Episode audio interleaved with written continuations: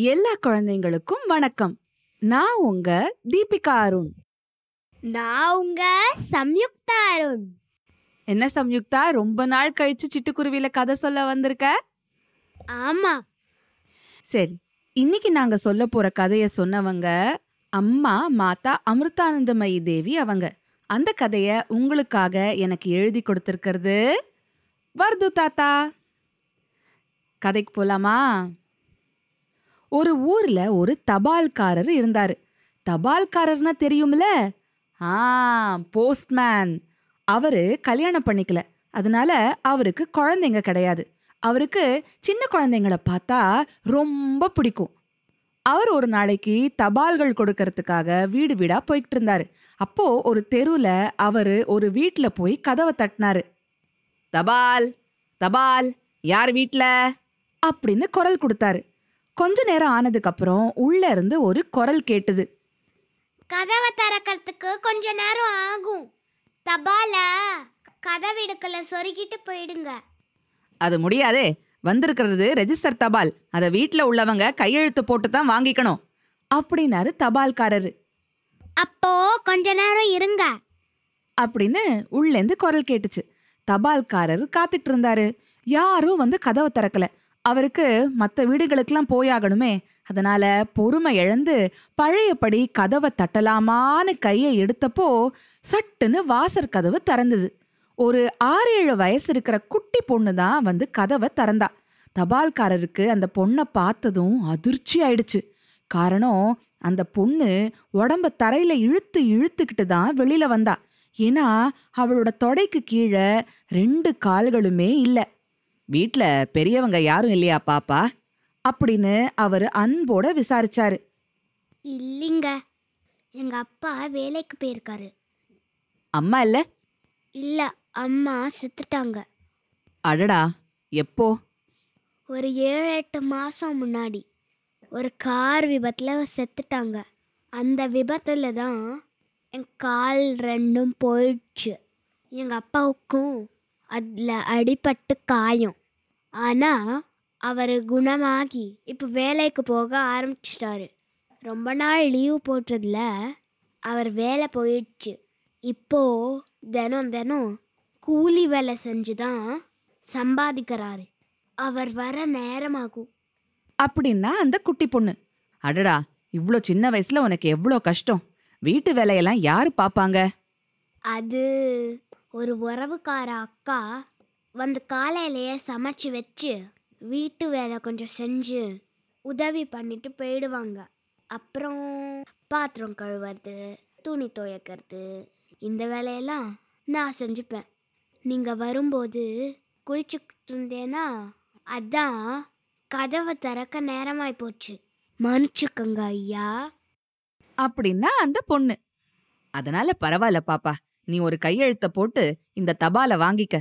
பகல் முழுக்க நீ தனியாத்தான் இருப்பியா? அப்படின்னு கேட்டாரு. ஆமா ஐயா. தபால்காரரு தபாலை கொடுத்துட்டு கிளம்பி போயிட்டாரு. ஆனா அவருக்கு அந்த நாள் முழுக்க அந்த குட்டி பொண்ணோட நினப்பு தான் சுத்தி சுத்தி வந்தது. ஐயோ பாவம். இத்தனை சின்ன வயசுல எவ்வளவு கஷ்டம். அப்படின்னு நினைச்சு நினைச்சு அவர் மனசு வலிச்சுது. அப்புறமா அந்த தபால்காரர் அடுத்த நாளும் அந்த வீட்டுக்கு போய் கதவை தட்டினாரு.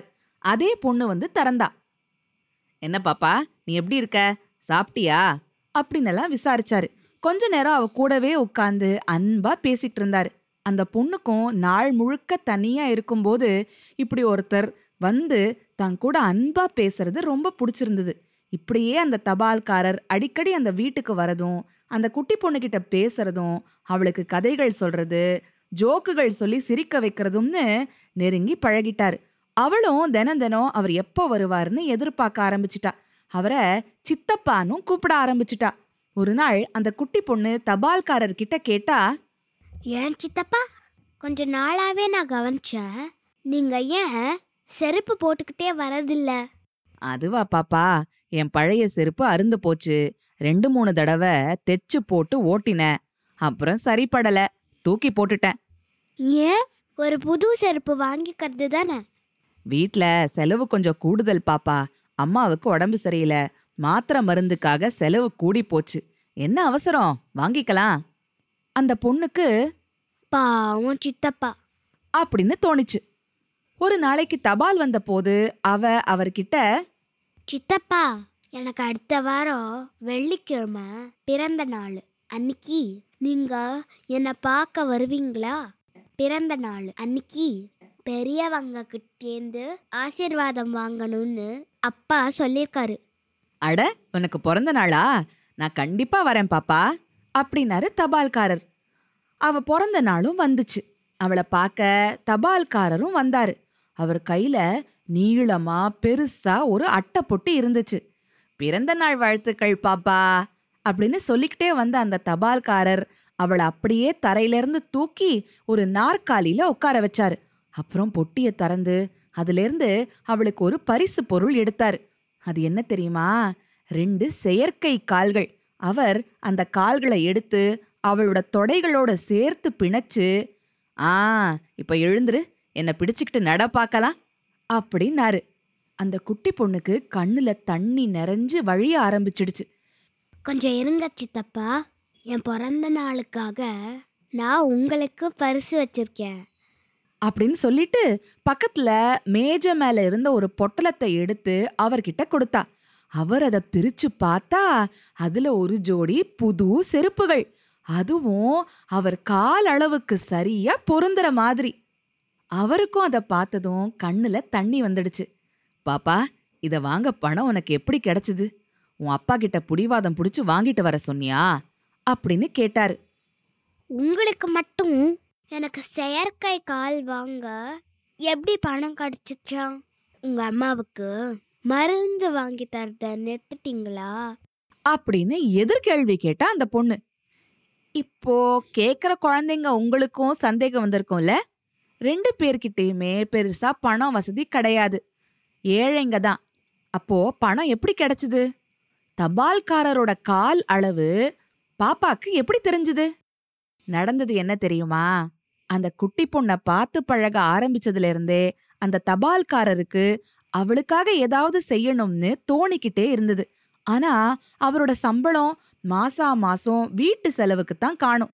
அதனால அவர் தன் வீட்ல இருந்து தன்னோட போஸ்ட் ஆபீஸுக்கு பஸ்ல போறதுக்கு பதிலா சைக்கிள்லயே போக ஆரம்பிச்சாரு. அப்படி பஸ்ஸுக்கான பயணச்சீட்டை மிச்சம் பண்ணி அதை சேர்த்துக்கிட்டே வந்தாரு. புது செருப்பு வாங்குற அவசியமான செலவை கூட தள்ளி போட்டு அந்த பணத்தையும் சேமிச்சாரு. அப்புறம் ஒரு நாள் செயற்கை கால் பண்றதுக்காக கம்பெனி ஆளையும் கூட்டிக்கிட்டு வந்து ஒரு ராத்திரி அந்த பொண்ணு தூங்கும்போது அவ அப்பா கிட்ட அனுமதி வாங்கிக்கிட்டு அவளுக்கு தெரியாம அளவெடுத்துக்கிட்டு போனாரு. அந்த பொண்ணு வீட்டில் எப்பவும் தனியா இருக்கிறதுனால அவளுக்கு ஏதாவது தின்பண்டம் மிட்டாய் சாக்லேட் எல்லாம் வாங்கவும் அப்புறம் அவளுக்கு தேவையான குளியல் சோப்பு ஷாம்பு வாங்கவும் அவளோட அப்பா அவளுக்கு அப்பப்போ பணம் கொடுப்பாரு. வீட்டுக்கு வேலைக்கு வர அக்கா அதையெல்லாம் வாங்கி தர்றது வழக்கம்.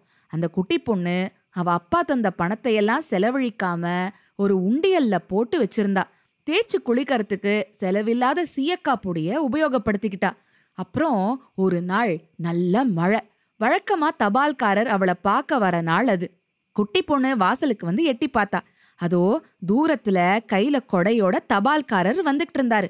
உடனே அவ உள்ள போய் வீட்ல இருந்த ஒரு பெரிய பழைய அட்டை பொட்டியிலிருந்து ஒரு பகுதியை கிழிச்சிட்டு வந்து வாசல்ல வச்சா.